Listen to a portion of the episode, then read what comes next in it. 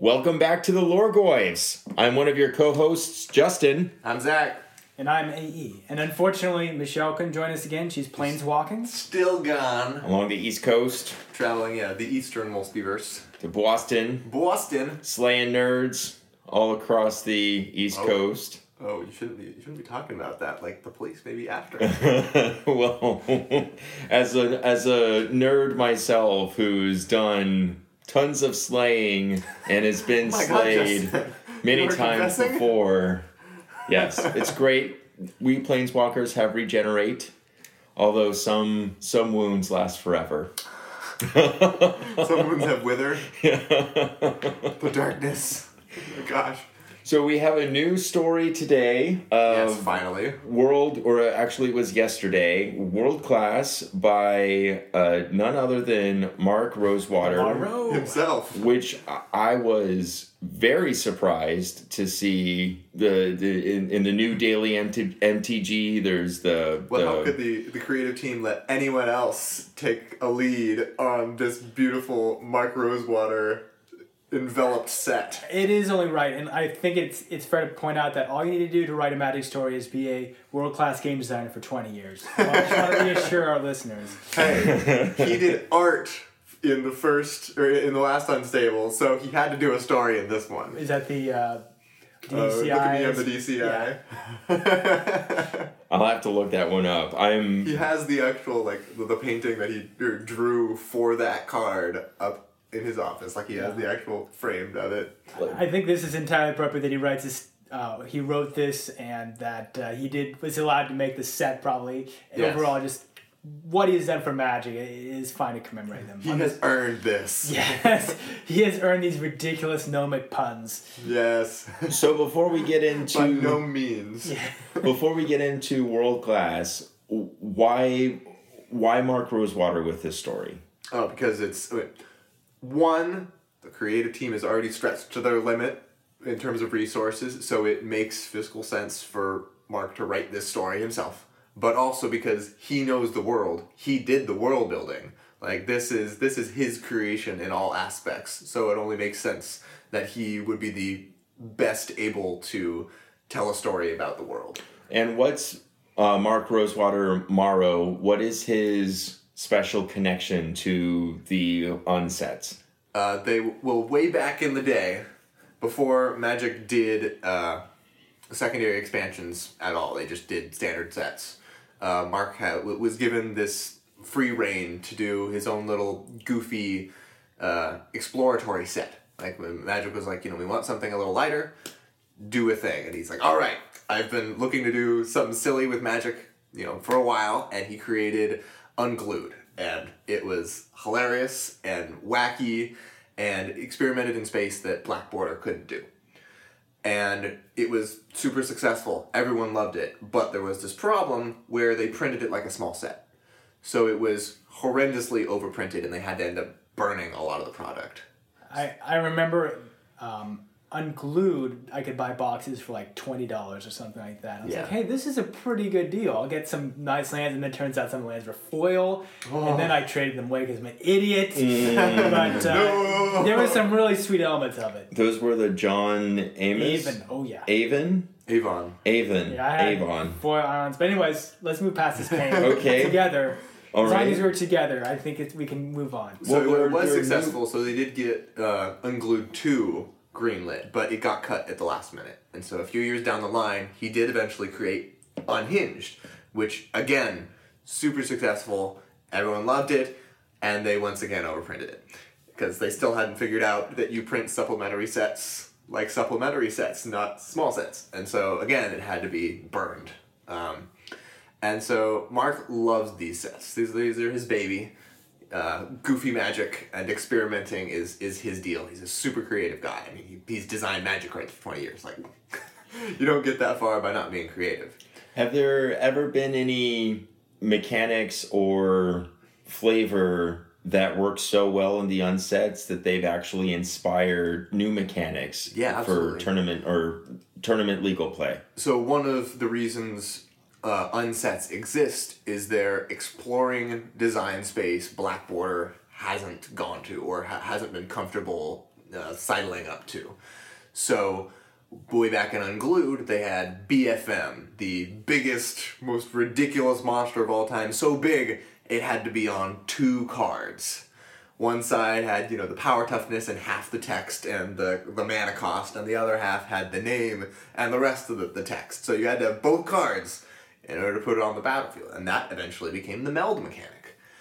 Uh, we've had a couple of cards like the cheese stands alone that have actually eventually become black border.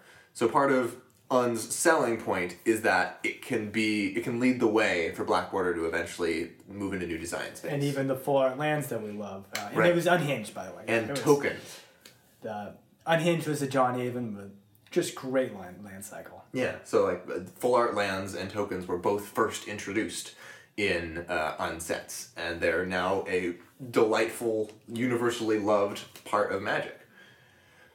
Yeah, sure. I just asked you before we started the podcast if you had any extra Thopter tokens laying around for my Right. for my Grixis Thopter uh, standard deck. They're at the very least super useful, but like now they're producing foil tokens as rewards for players. Like they're they're fully integrated into real Magic, and so for the last five years or so, Mark has been trying to get unstable greenlit. In fact, all of his time on Tumblr, he runs his own blog, Blogatog, which is a, a joke about an old Atog Magic card image. Um, people have been asking him for unstable uh, for for a third unset because he, the name wasn't unveiled until very recently. But he he loved it. He'd worked with the rest of the Council of Marks, who are just other marks that work in R and D, who also loved Unstable, and they created this set on their own without it being uh, necessarily going to print yet, because they figured if you've already got it built, it's it's so much easier to sell to the the higher ups. So unglued and unhinged, did those sets have a story or was it just No, They had They're- they're- themes, I yeah. guess, but chicken chickens. theme. Yes. so why what more do you want? why well why a story with unstable? So unstable got the the modern treatment. It's you know you using modern sensibility where you've got a world a new world order, so complexity is down at common. Uh, it gets a full creative treatment. You know, it's got its own world. It gets to reference other magic things. It's using the most recent technology, and so of course it gets a little bit of a story as we're we'll, we'll get to eventually, but it's it's using the most uh, the current things that magic is doing it's it's the best that we have uh, available and so it got it got Bablovia, which is the world that Unstable is set on, and now we have an actual un multiverse supposedly. uh, yeah, Bablovia Pentarchy, and we're gonna talk about the uh, different different types of governments. So each um, being inspired by an element of science, which I think is just really it. from the science charter. Yeah, do we want to jump in and do the um, story real I would I would love to. I Alright, just, so- I just before we go, I just wanted to say apparently you could planeswalk there because what's his butt is in there. Um, well, I'm it's looking- specifically Urza's head. Urza's head. There we go. But we'll, we'll get to that later. So, we open on a Bablovian. We open on a Bablovian high school history class as they exposit in adorable fashion all over our faces. One student explains the Carta Ciencia, an ancient document that spurred Bablovia onto its over the top obsession with mad science, while another details the functions of the five ruling factions. Kareem tells the story of Calvin Granderson's self replacement journey and eventual conversion to Grand Calcutron. Juanita recounts how no one in Sneak knows the faction agenda and are furthermore convinced the whole organization is an elaborate practical joke played by another faction. Harold mentions the League of Dastardly Doom began as a villain support group, and they're all terrible at their jobs. Ming-Na speaks on the recruitment of aggressively breeding goblins, leading to the creation of the Explosioneers. And Nadima briefs on the splicing breakthrough that led to the creation of the crossbreed, crossbreed labs. I'd love to savor some of these uh, in- depth. So first of all, there's a science charter, and she says science is like mega important. And first of all, I think everyone should use the word mega. Zach, ask me how I'm doing. How are you doing? AE? I'm doing mega. I'm me- totally mega today. that doesn't even make sense. Uh, now it does. It's, that's that's the problem, Zach. It needs to make more. It needs to be more common. you are making this a thing. Yeah, I, I hope so. And so, just as the presentations are wrapping up, Stewart jumps in. Squirrels, he relays, have replaced white mice as the test subject of Bablovian mad science. To prevent the second extinction event after the loss of all white mice, squirrels were upgraded, strengthened, and smartened. And now, Stewart babbles, they're controlling the governments. They're behind it all. I swear. Roll credits. So most of today's story was was backstory on the factions. It, it didn't really follow magical magic's typical story in that it ha- didn't have an arc. It didn't really No, it, go anywhere, but it was Yeah. yeah. It doesn't have a story structure except that it does have a, a twist at the end, and the way the dialogue is set up, it, it can be, um, and the way just the, the way the world is constructed is fun. But but the twist at the end, with that squirrels control everything, explains some elements of the the exposition. Like no one knows knows exactly what they're supposed to be doing, and the agents a sneak. Um, I think and the squirrels are the ones playing the elaborate joke on Sneak. it, perhaps so, and uh, yeah, that's that's true. So I felt like it did explain some things at the end, and it did put a nice twist at the end. So in that sense, Sure. that was an element of story structure that we saw in this story. Um, so let's see. Uh, Order of the Widget, I think it's uh, a beautiful twist that he didn't start modifying himself to become ultra, ultra powerful or anything just like wanted that. toast. He just wanted some buttered You just toast. wanted toast So uh, how would uh, how would each of you modify yourself in order to improve yourself? for toast. Well, it doesn't not not every toast needn't be everyone's grail quest. I'm, I'm not gonna go into this because this is this is an infinite well that you just you just can never crawl out of if you just start talking about how I would be better if I could implement any machine of any power level. Well, maybe it'll belong in the order of the widget then. It'd Oh, I be- certainly don't. It would be really wonderful if I could have some sort of extra storage capacity on my back so I could lug around magic decks and life pads Yeah. Just just and turn these into a. And they could Like never be stolen oh. if they were inside you. that they would never be stolen. It- yeah. yeah. That's just good science. yeah. So I would I would definitely have just a modest cyber extension neck. It would be steel chrome. And you just twist for however I want, like a giant anaconda. Ooh. Uh, and practically speaking, I could also allow me to do the owl swivel on my neck, and that's just just whatever. That's what I aspire to. just like Regan from The Exorcist. You know what? You're right. It's a great party trick. yeah. my lord. Did you see that guy over there in the corner with the swivel neck? Oh my god. That He's looking so- at me and that other guy at the same time.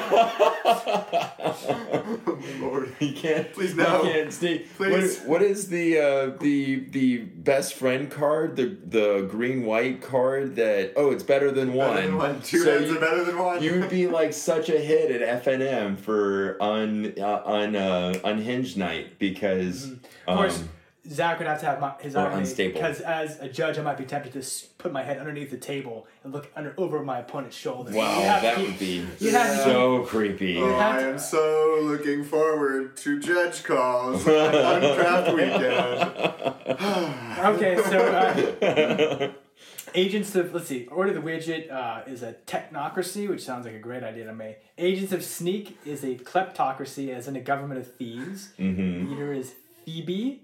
Who's- Phoebe, who's half of the cast of Friends, along with uh, Chandler, who exists as a magic card. Touche. Oh, okay, that that sounds delightful. So she's a ruler because she has the golden ruler. The Golden Ruler. and the Agents of Sneak escalated their crimes to support a, their gadget habit, which I can totally understand. it all started as a job board. You know?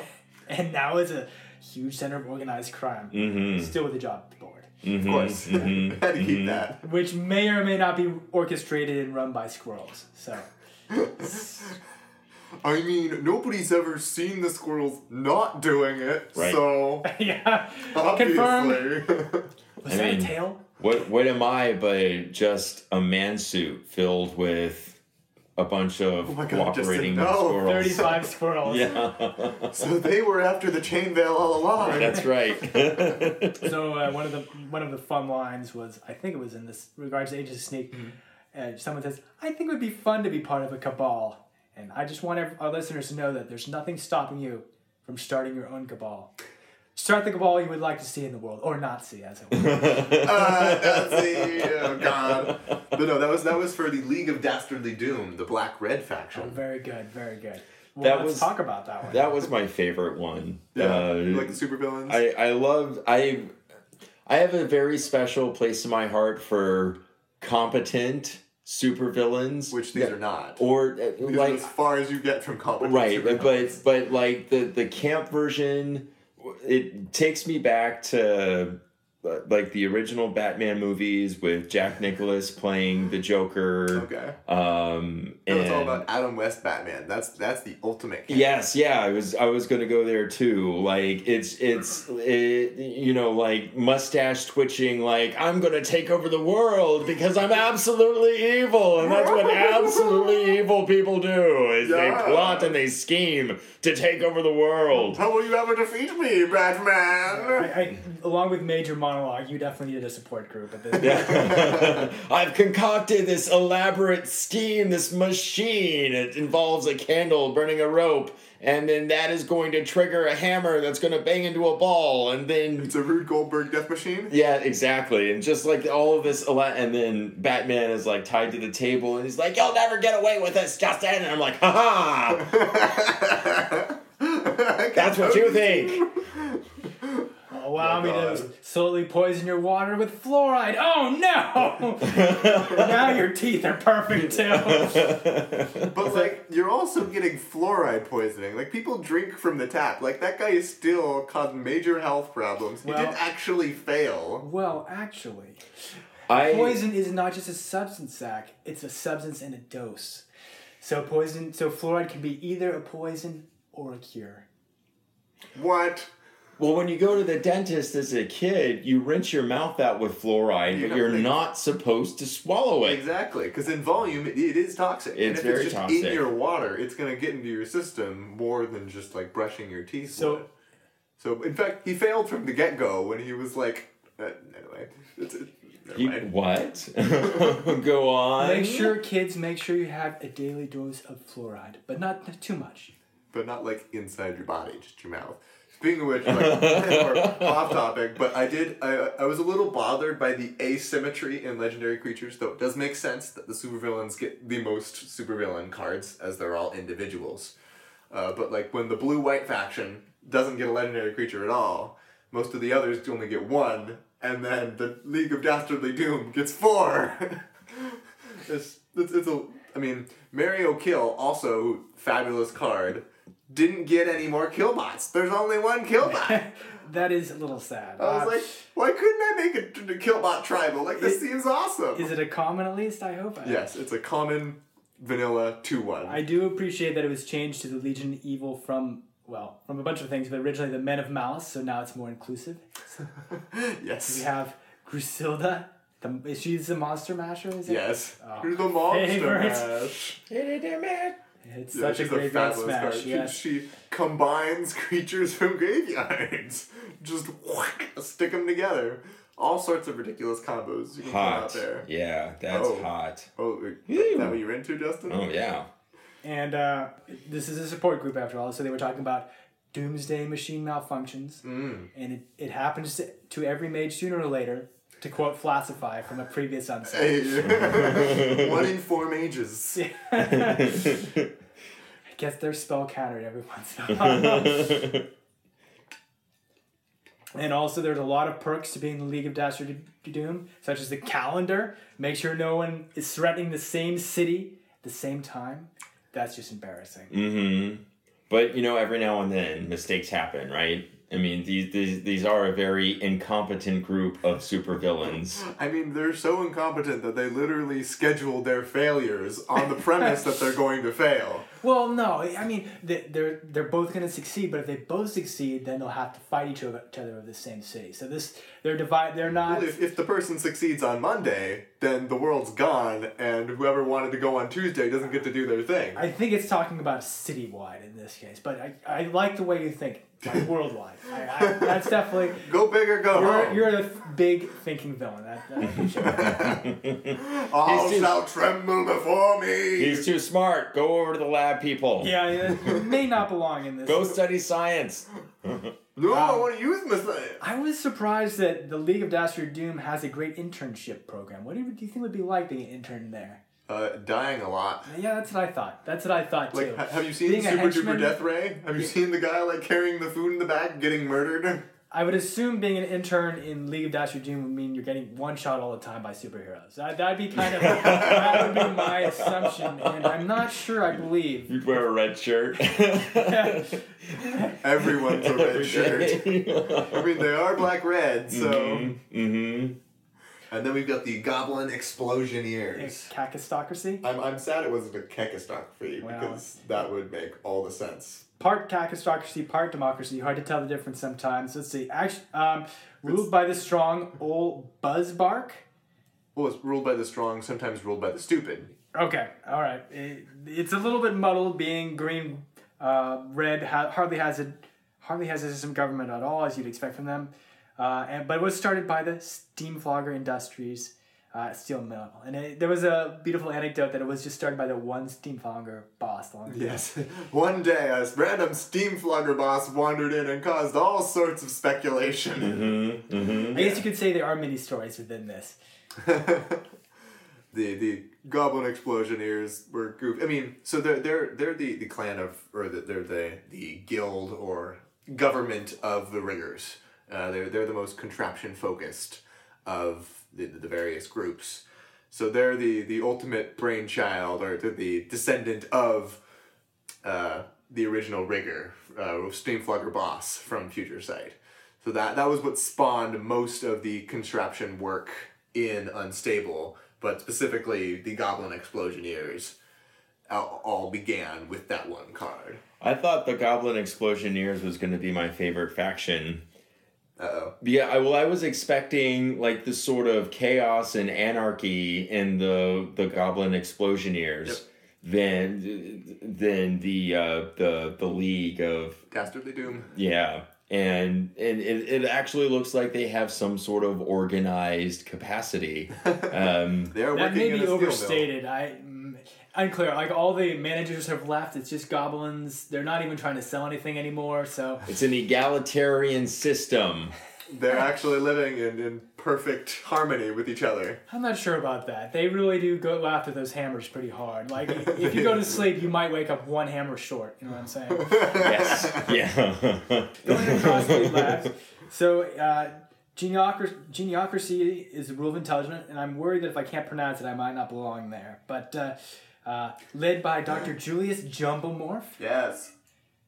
So, what element of yourself? Sounds like a nice guy. I hope he I hope he sponsors us at. I you I don't know, know. I don't know about that. I'm not sure you sound too great to me. My the first thing I thought when I saw that card is we have to do a sponsorship ad with this guy. Yeah. This guy is a professional. Mm-hmm. He looks like he knows what he's doing and he's a changeling, right? He's Well, a, he's he's the he's surpassed the changeling. He is all creature types at all times. So he doesn't he's not a shapeshifter in your library. Changeling is a is a line of text Right. that, you know, gives that once it's, you know, being cast around the battlefield. But in your library and in other zones, it's just a shapeshifter. But Julius Jumblemorph is a ninja sphinx turtle uh Rigger. Lorgoyf rigger. rigger all at once. So you could search him up with a Merfolk Herald and then have him activate. Uh, uh, what's a card which makes you reveal a creature? To, Oh, just anything that tutors for a creature. you could put him into play with Goblin Lackey. There we go. yes, he is also technically. I, I- I think um, at one point, like in one of the other unsets, teenage was was like almost a creature type. So he is, in fact, Oh, a yes, teenage mutant ninja turtle. we got there. Well, he is he is a vehicle that can well, also no, vehicle's an artifact car- creature uh, artifact card type rather than a creature type. Oh, it's not a creature? so there's also a Oh. spoil sport, is what you're saying. Oh darn it. What element of yourself would you like to express through graft? Can't do this. There's just Okay, too deep, too many things. You don't belong in this guild no, I would break everything. so I'm always me. I mean, I'm not sure about my smile. Is it big enough? Is it sharp enough? Are there enough teeth in it? Oh no. oh So I think I clearly need to be a half shark. A half shark. Then I just have this beaming, three foot wild, wide smile, which could really just engulf people, just like really enrapture people and just encompass all of them. my lord. They could disappear into the smile. But then you would always have to keep moving or you would die. so all upside? Is that what you're saying? That sounds perfect. Um, I've already confessed that I am a league of intelligent squirrels wearing a man suit. so there's okay. your answer. all right. Well. Wearing a man suit. All right, fine. I'm with. Uh, well, I think Crossbreed Lab is definitely who I uh, identify with ten five the most. I'm gonna try to get a co- cosplay with their. Uh, Proper laboratory attire. yes, indeed. We'll see how that goes. Who knows? What about you, If the squirrels allow it, I'll Oh, be able oh to do no! it. Seriously, you, you, there's there's too many things. Like with the the technology, if you can all of a sudden start creating powers for yourself at no drawback, there, there's an infinite power ceiling, and I just I don't, I don't want to go down that wormhole. Well, what about which of these? Which of the Um, I want to say guilds, but They're, the, they're factions. the yeah, which of these factions would you? most resonate with. Yeah, Uh, I really like playing the League of Dastardly Doom, but I really enjoy the mechanics of uh, the Crossbreed Labs. Uh, I'm, I'm not one for the chaos as much as Goblin Explosioneers would require, and I'm not much one for the incompetence of Agents of Sneak or uh, the League of Dastardly Doom, so I think I'm probably to end up with the Crossbreed Labs. I I pegged you for the uh, goblin explosioneers, the Explosioneers! goblin explode because you're a Purphoros deck. You just make so many goblins. I would love there. There are a couple of cards in this set Oh. that I would love to have in Purphoros. So the problem is, like most of the time, people will be like, "Oh, sure, that'll be fun," but Perfos are like, "No." Yeah, yeah. I will kill you all at once. I have played with Fruitcake Elemental during the holiday season. It was awesome. the Xenagod deck just doubled that thing all day. Oh my and, it- lord. and don't worry, it killed me. Yeah. I exper- I had the full fruitcake experience. Don't don't you worry. Sounds like my life every day. so we're gonna take a quick commercial break. Uh, nothing at all related to what we what we just talked about. Absolutely But uh, we'll be back in a few minutes.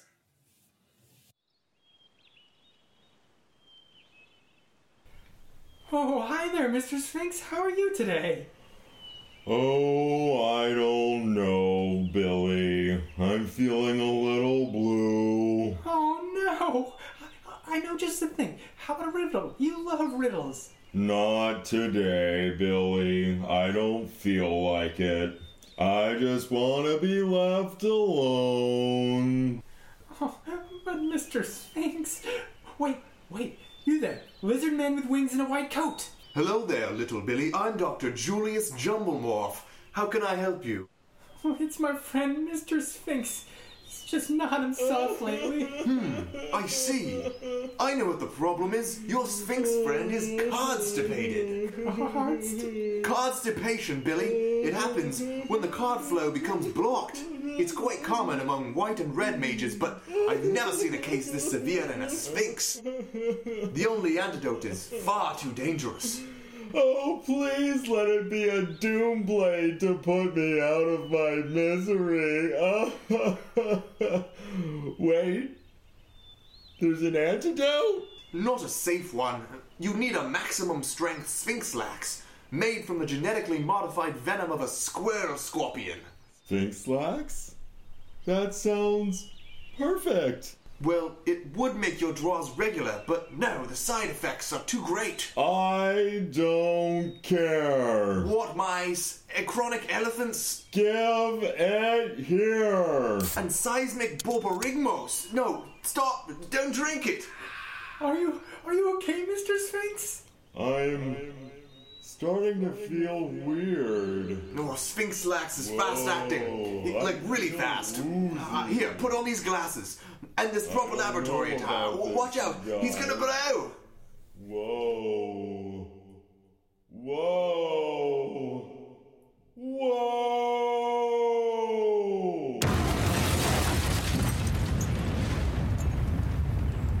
Wowie! Look at all these cards. There's a Lotus Cobra and an Absent Falconer and Sh- Sheoldred. Mm. What did you say? It's me. She whispers. That's her thing. Hey, Billy. Mr. Sphinx. Who has four paws, two wings, and is your best friend? You, Mr. Sphinx. I love you.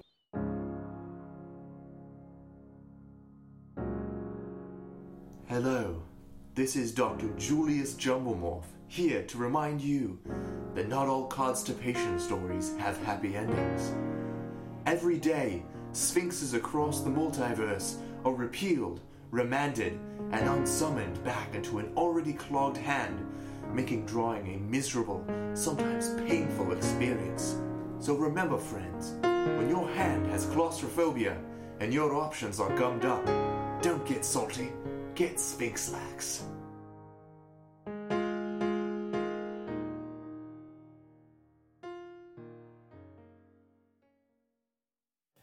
Welcome back. Mm-hmm. Igor, throw all the switches. We're going to talk about Unstable. Yeah, one of my favorite new things that Unstable brings to Magic, that Mark Rosewater, of course, has been trying to get into Magic for years. In fact, dates all the way back to Door to Nothingness, which is a, a fabulous, flavorful card uh, back in one of the, the old core sets. Is that the artifact that you have to pay like two of each mana and Yes. tap it, and you vanquish So, somebody yes, forever? It's a five mana artifact, comes into play tapped. And if you play uh, WW, UU, BB, RR, GG, so 10 mana, specific colors, two of each, target player this is the game. It's the ultimate nerd slayer. But it started out in design as destroy target creature or player. Which is the cutest line of text. Like, that is adorable. And when he brought it to the current rules manager, he's like, yeah, this doesn't work. This, this isn't, isn't gonna happen. He's like, please, it's so cute. And he's like, no, we have a template for players losing a game, and it's target player loses the game. We don't destroy players. It's like, one day, I shall make it. And so, in Unstable, we have Baron von Count, who's a, a, a red black member of the League of Dastardly Doom, My hero. who, when he uh, takes advantage of some space that we already haven't done with using a counter on the art instead of like actually being on the card.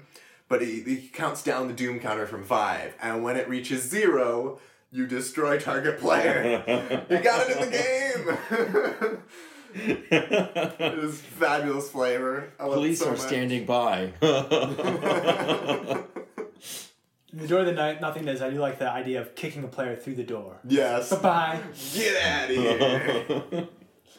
but yeah, so the destroy target player is now officially in the game of Magic, even if it's only in unsets.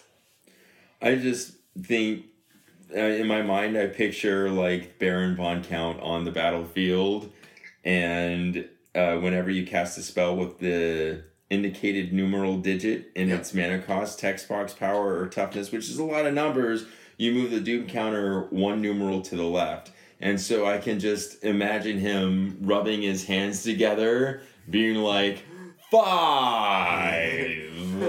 Can I get a four? Anybody? Oh, four! Four. How about a three? Three.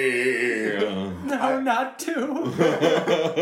I, I totally imagined him as the Count from Sesame Street, and he's like, Yeah. How many Doom counters do we have? Five Doom counters!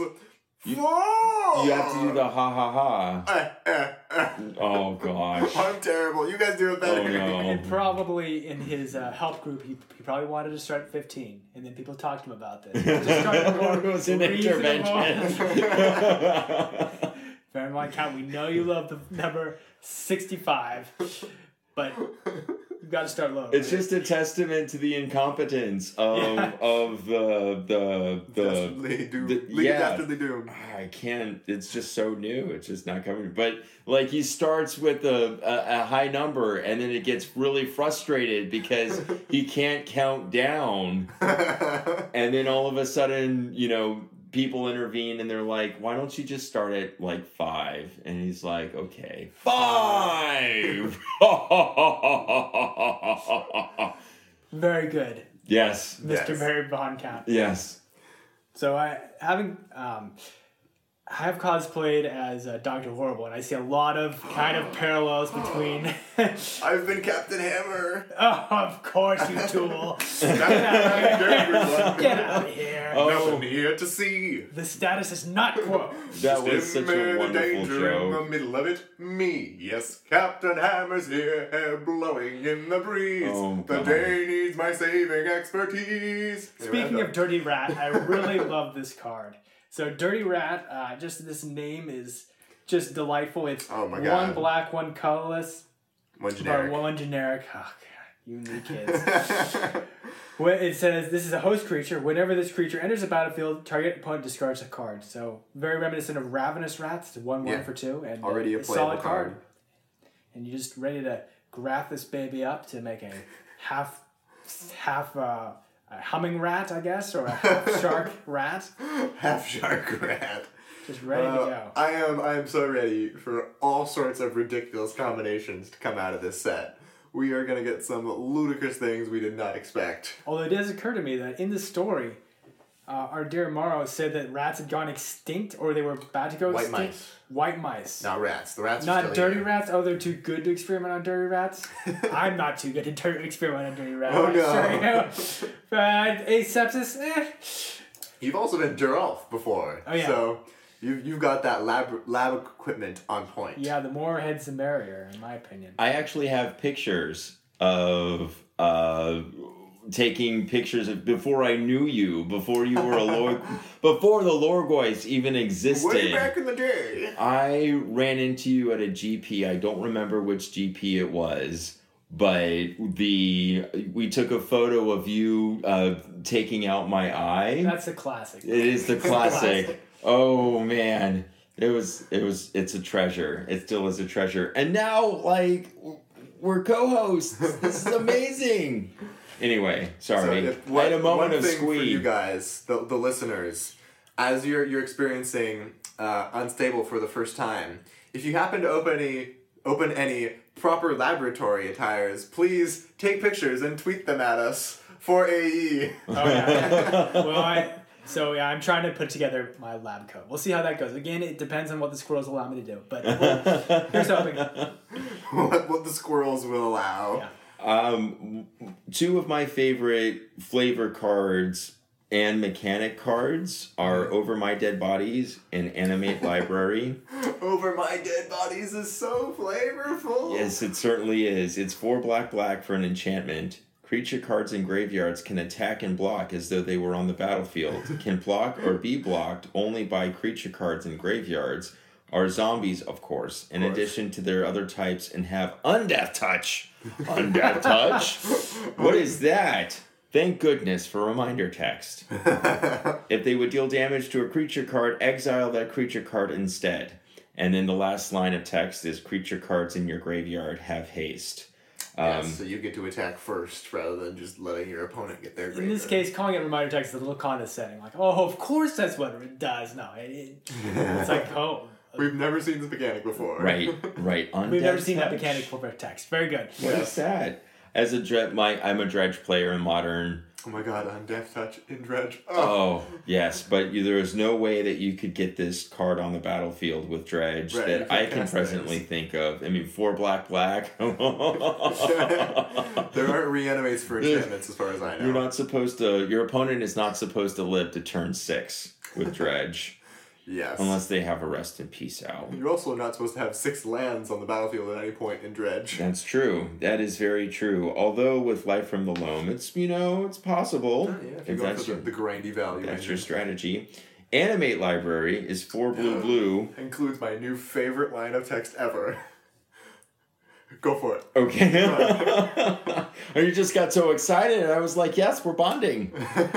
uh, enchant your library. Oh, it's an enchantment aura. Enchant your library. What? Boom. Enchanting your library. I wasn't Six even mana. aware that your library was like a permanent It was kind it's of. just sitting there. It doesn't. Like, all, all of Unstable is breaking the rule that you can't have things in two zones. And a lot of the stuff, like, sp- these two cards specifically, are putting your library and your graveyard, which are separate zones, onto the battlefield. but it's still a library. Yes. It is still a library. My favorite line of text. it's still a library. so yeah, what it does is it turns the enchanted uh, library into an artifact creature with power toughness equal to the number of cards in it. And it's still a library. It's still a library. so it's a six mana make a giant thing, but of course, if you would kill the library, instead just exile the enchantment. Because how much would it suck to lose your entire library to a Doomblade? Is that how it works? So yeah, the last line of text of the card says if Oh, enchanted right, library okay. would lead the battlefield, exile animate library instead. Reading the card explains the card. Um, who's next? So Fairy Airy, and I assume it was created just because of this delightful name, as was perhaps many of these um, contraptions. Yep. Um, I, I, to be honest, still don't know how the contraptions work just yet, but we don't have to explain that here. This is this is the lore. Uh, it says whenever you crank Fairy Airy, create two one one blue fairy spy creature tokens with flying haste, haste, and whenever this creature deals combat damage to a player, draw a card. Exile them. Oh no! At the beginning of the next end step. They don't stick around. Oh no, my fairies! Unless, unless you have staying power. Oh. But no, the the idea of fairy spies zipping around just really steams my caboose. That's that's really Steams your caboose. That's a new one. Uh, another one. Speaking of contraptions, another one of my favorite things is that there, there, each of the the five factions has its own set of uh, nine contraptions. They- they're all you know flavored specifically according to their their faction. But if you get all nine of them together, they form one picture because they're all borderless. So you line them all up, and it's one giant image where they're all pieces of it, and the little text box are covering bits. But it's there's five separate pictures that are split into nine contraptions each, all the way through. That's cool. So it's like a little puzzle. Yeah, Sort of like a little a little Thopter pack that you get in your pre-release kit. You could just, build build your own little but these puzzle. are actual functional pieces that you can use in a game of Magic. Right. Awesome. Great. That's going from like the foil tokens in the Eldritch Right. Moon pre-release oh, packs I love those zombies so much. to build your own Thopter. It's kind of a buzzkill. they've, they've got to keep things rotating, seeing what people like, you know. But the, the foil tokens were popular enough that they eventually became a F and M prize. yes. So one, one of my other new favorite introductions to Magic is Last Strike. Oh, that, yeah. that uh, its existence far outweighs the baggage it would put on the rules system, where it basically creates a third combat step, where after first strike, after first strike creatures deal their damage, after normal damage happens, then last strike damage happens. And so there are exactly two cards with Last Strike, though admittedly only one of them actually has Last Strike. There's Extremely Slow Zombie, which is one in a black for a 3 3 with Last Strike, which means it deals combat damage after creatures with last without Last Strike. And the flavor text is. And eventually it'll get the brains, but it's a very, very slow zombie.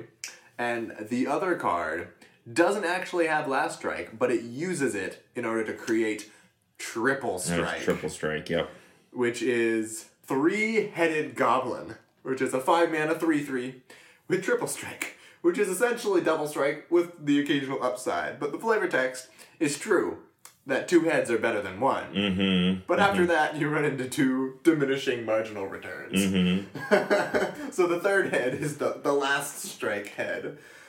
And what my other favorite interaction, which I had to check with Maro about this, is what happens if you give a last strike creature first strike. Because normally when you give a normal normal strike creature first strike, it loses the normal strike and just gains first strike. But in this specific instance, if you give extremely slow zombie first strike, it gains split strike. It means it deals first strike damage and last strike damage. So it's essentially double strike. It's like a provided, strike you know, sandwich. the thing first. It's like a, it's like a strike sandwich because it's a strike. Two strikes wait is the for it, bread, strike. and then a nice meaty strike in the middle. Yes. Yeah, it's a strike sandwich. Uh, so I mean, they trade blows. So your normal strike creature is going to damage between the two hits. That's complicated. Speaking of complicated, Oh boy. what do you guys think of Rules Lawyer? Ah, Ah, ah why this card? ah. oh, uh, I face palmed so hard when I saw this card. So if you cast Rules Lawyer, what happens? All sorts of ridiculous things, but basically, um, none of your all your creatures essentially have indestructible and can't die from having zero toughness. Uh, you can have multiple legendary permanents of the same name. You don't lose the game. Uh, th- th- things can't be destroyed. Your planeswalkers don't disappear. Uh, you can now have you you can now attach uh, an artifact to a thing, turn it into a creature, and they'll stay attached. It's it's very wonky. It does list out most of the things that happen on the card itself, so it's not too ridiculous. How do you get rid of it? It doesn't, or it isn't. It, it, it affects other permanents, not itself. So the state still works on rules lawyer. It's, Okay. it's everything else. So You can still lightning bolt the rules lawyer. You just can't lightning bolt anything else. It's a great, great card for teaching new players how to play Magic. Or making them never want to play. well, Yes. that's what rules. It's the play, ultimate flavor of rules lawyering. It's like, yeah. Yeah. well, all these things. Yeah. Well, but it is, this is a complicated set. Maybe not necessarily. A lot of these in jokes aren't going to be gotten by the introductory player. Speaking of in jokes, my favorite. So, for the last couple of years, um, Magic has kind of worshipped, it both fearfully and lovingly, the creature Stormcrow. which is a, a one two flyer for one and a blue. It's a common, but you know, Stormcrow. It's it's behind everything. It's it's too powerful for standard. It's scary. Yeah. And so in this set, as one of the more fantastic magic memes, we have Crow Storm, which is a two and a blue sorcery with Storm that creates Storm Crows. So for each spell that's been cast this turn, you copy it, and you create a one-two flying bird named Storm Crow. So it's a Storm Crow with Storm. So you get all the Storm Crows based on you casting a bunch of spells. It's ridiculous and hilarious. Oh, is I a- love it. what what could possibly go wrong? Well, and most importantly, not flavor related at all, but in Cube, um, the Storm decks have been missing one more win con. Like they've had Brain Freeze, uh, Mind's Desire. Like there, there's a bunch of these good cards that allow you to win the game when you, you cast a bunch of spells and so on. But there's they've always been one short. Like uh, Grape Shot just isn't good enough for Cube. You can't actually cast twenty spells in a turn. Most of the others are like five to ten, and you win. But with Crow Storm, it's like Empty the Warrens, but you don't have to delve into red. You can stay in blue. And so it's an uncard, but it's cube, so you can put whatever you want in there. That's right. You can even make your own cards. And Okay. it's never going to get printed anywhere near this power level again in, in a real set. So That sounds like a good idea to put it in your cube. So I, I did want to see how the flavor text compares. Here's the original Stormcrow. Stormcrow descending, winter unending. Stormcrow departing, summer is starting. So let's see what they did for the Crow Storm. Stormcrow lonely, boon for a binder. Stormcrows together, likely a murder. Ah. likely a murder. Whenever two or more crows have gathered, they're a murder of crows. True that. Mm-hmm. Uh, I really loved Squirrel Dealer.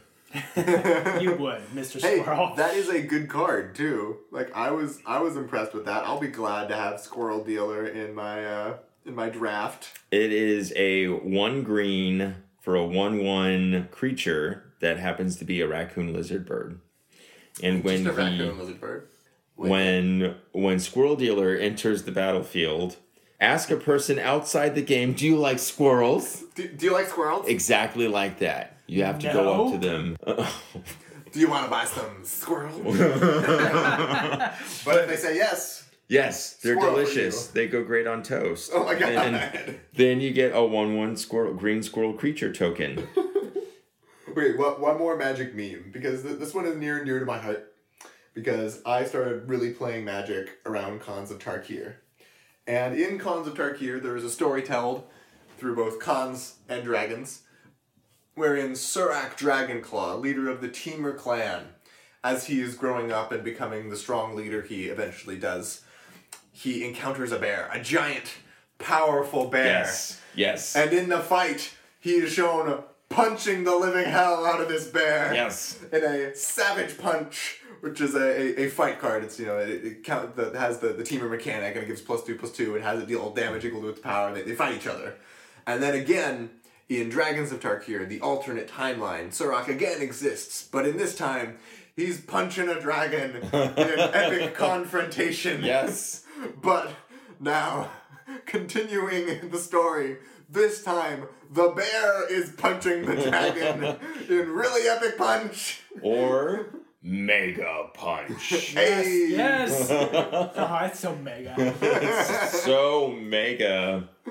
But in this one, target creature you control gets plus two plus two, just permanently. It's like writing the Dealer Wars. It just exists. But if it's, or that's only if it's a host or has augment. But then it fights a creature you don't control. So it, it's always a fight spell, but if it's on a hybrid creature, that creature just permanently, because complexity, gets plus two plus two. Which is, is, is a great flavorful card, you know. It's I mean it's, it's a hybrid bear thing punching a dragon. It doesn't get any better than that. It's really epic. I love the flavor text. It smarts more than the average bear. Hey. Hey! it's a nice little callback to Yogi. So I love Graveyard Busybody Oh for, my for, God. gen- for generic two blue. Human Spy. All graveyards are also your graveyard. Mm-hmm. Graveyard Busybodies power and toughness are equal to the number of cards with flavor text in your graveyards. Graveyards. All of them. Your graveyards. So she's star star, and, and the flavor text reads: You have to hang around the graveyard if you want to catch the talking dead.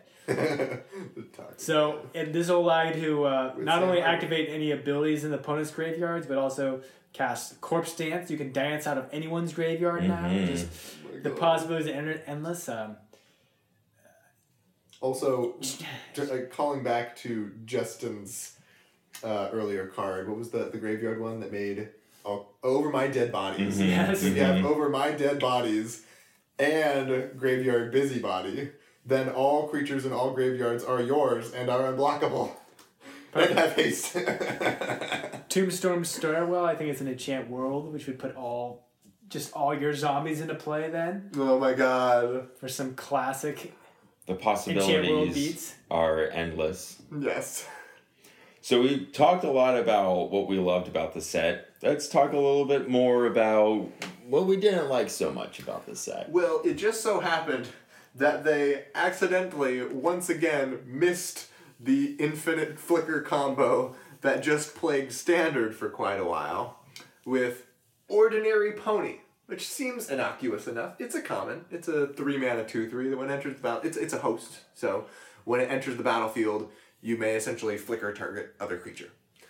And so if you happen to draft another uncommon squirrel or half squirrel, which is an augment, and graft it or augment it onto the pony, then the squirrel says the half squirrel part says whenever a non-token creature enters the battlefield, and then you do the pony's text, which is flicker a non-token creature or another creature. So when you've got a half squirrel, half pony, whenever a thing enters the battlefield, flicker a thing. And so you can infinitely flicker any host or anything with an enter the battlefield effect. Are you saying that mad science has consequences? I'm saying mad science missed some things. And so the pony immediately had to be eroded, so it now can only flicker a particular name once per turn. But it is unfortunate that they seem to keep missing these. Like it's it's almost exactly the same as the Saheeli Rai Felidar Guardian combo. And hostage taker. and Hostage Taker, which yes, does it itself. I just think it's funny, like you have these two creatures, and in the in the in the world that's going on on the battlefield, it's like, oh, we're stuck in an infinite loop. And what sort of dark places the hostage ta- taker have to be in. I'm like, I'm gonna kidnap myself. I'm a prisoner of myself. I am my own worst enemy. but Have I'm you- gonna have Stockholm syndrome with myself, so it's gonna end up all right in the end. Oh my god. Someone's been snooping around my journals. Damn No, Justin, just- no. But like, Um, e- e- just imagining the board state of like the, the the poor pony, and then the squirrel bursts forth from its chest, and then you just see one thing just start flickering in and out of existence. It's like, oh my god! And then they draw infinite That's cards and die. that's what I like to call a successful experiment. and you just start flickering reality. yes.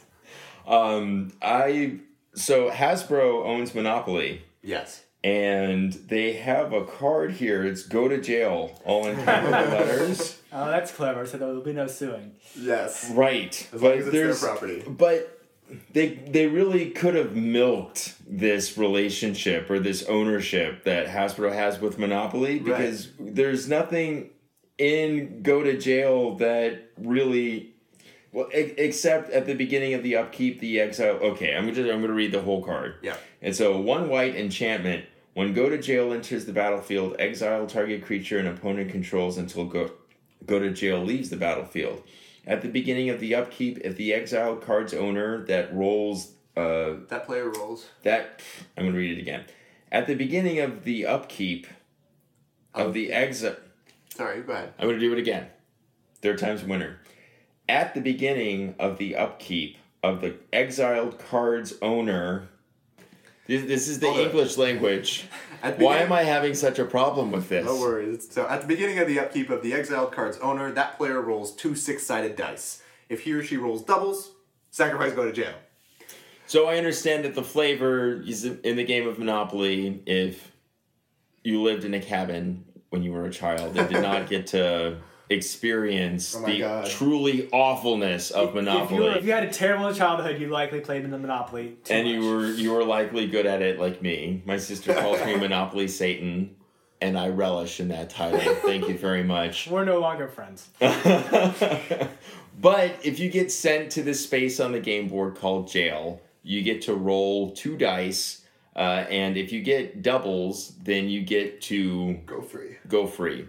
So I understand like the the the callback to it, but I just Pretty flavorful. I like it. well, I just think that they, they, they held back a little. And uh, okay, what I'm really trying to see, or what I'm really trying to say is, there should have been flavor text that says, "Do not pass go. Do not collect two hundred dollars."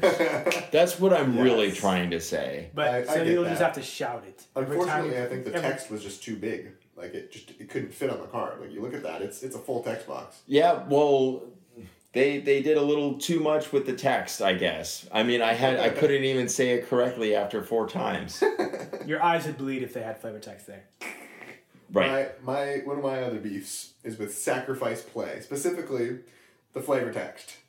So it's an instant three mana. A person outside the game chooses an attacking or blocking creature target opponent controls, and then they sacrifice it.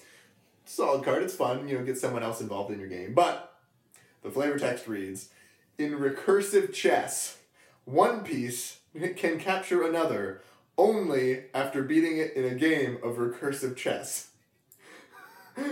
it's it's an infinite downward loop where you play a game of chess and you can't take or one piece can't take another in your game of chess until it's played a game of recursive chess with that piece and then the pieces in that game can't it just it's it goes infinite and I can't stand it. Speaking of going infinite, Zach, Zach is a judge. Zach is a judge. If that weren't not obvious. So, Zach, tell us about your loving relationship with infinity as a concept. When players, let's say in a tournament, uh, tournament setting, you have an infinite combo with. Um, well, well, speaking of infinite, we do in fact have infinity elemental. we're getting there. We're getting there. Okay. So when you're playing at a tournament level, and a player has an infinite combo, let's say with the uh, the the three two with persist that comes into the battlefield yeah. and engage you like Kitchen Finks. Kitchen Finks, thank you. I Sack don't know why I outlet, and that. Yes, so you can't say I gain infinite life, right? Right. So what, what you can do is you can go infinite towards ending a game, but you can't go infinite towards not ending a game. So you, you, you can't gain infinite life because it doesn't end the game. But when you say I deal infinite damage to you, it means I deal damage to you until you are dead.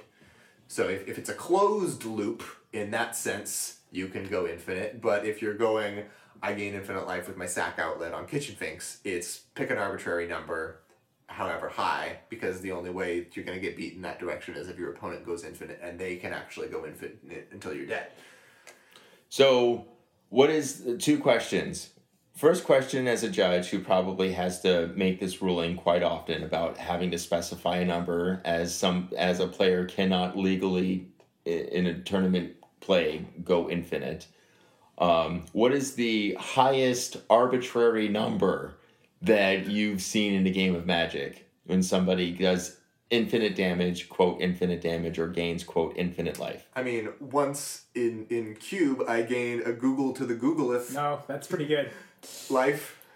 I hate But- you.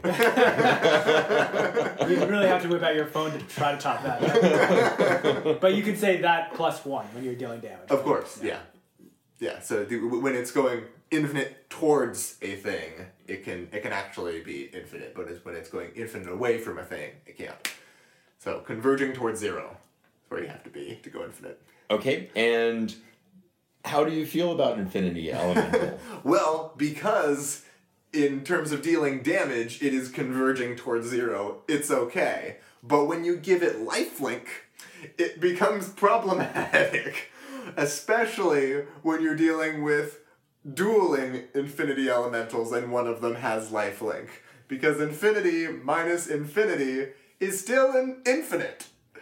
Oh, So, I mean, uh, as a judge, I can just rule that they are functionally identical and have the same level of infinity. And so, in order to move the game towards but its that doesn't make sense. In order to move the game towards its conclusion, if the infinite, if the non-life linking infinity elemental is given double strike, it will in fact deal double infinity damage and kill a infinite life gain. Ah!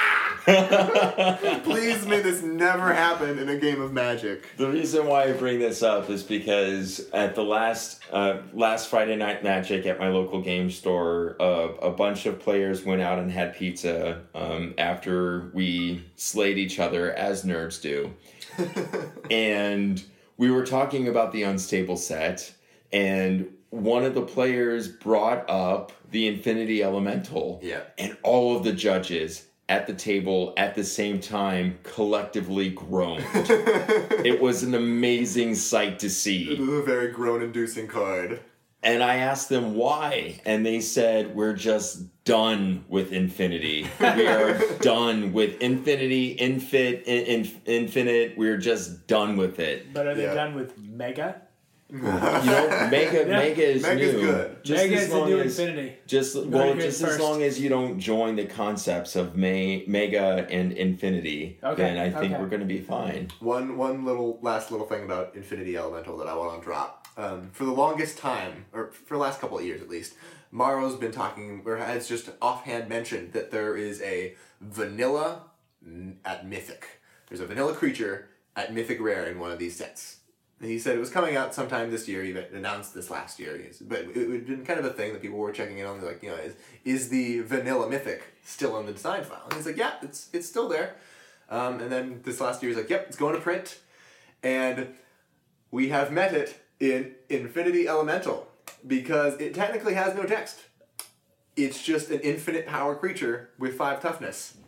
So it is it is the first vanilla creature to exist at, at Mythic Rare and quite likely the last. Because you have to be real splashy to make Mythic, Mythic Rare, and I think this is this is about as as splashy as you can get on a vanilla creature. And uh, the ultimate groan is when you open up a mythic and really excited that you open a mythic and it's a vanilla mythic. Might I mean, as well. I'd be excited to open this. It might as well Vanilla be. is a A, fine flavor. Fine. I guess vanilla is a fine flavor. Indeed. I mean, just give this guy trample. Temur Battle Rage. Oh, so many infinities. Yeah, this card is infinitely abusable.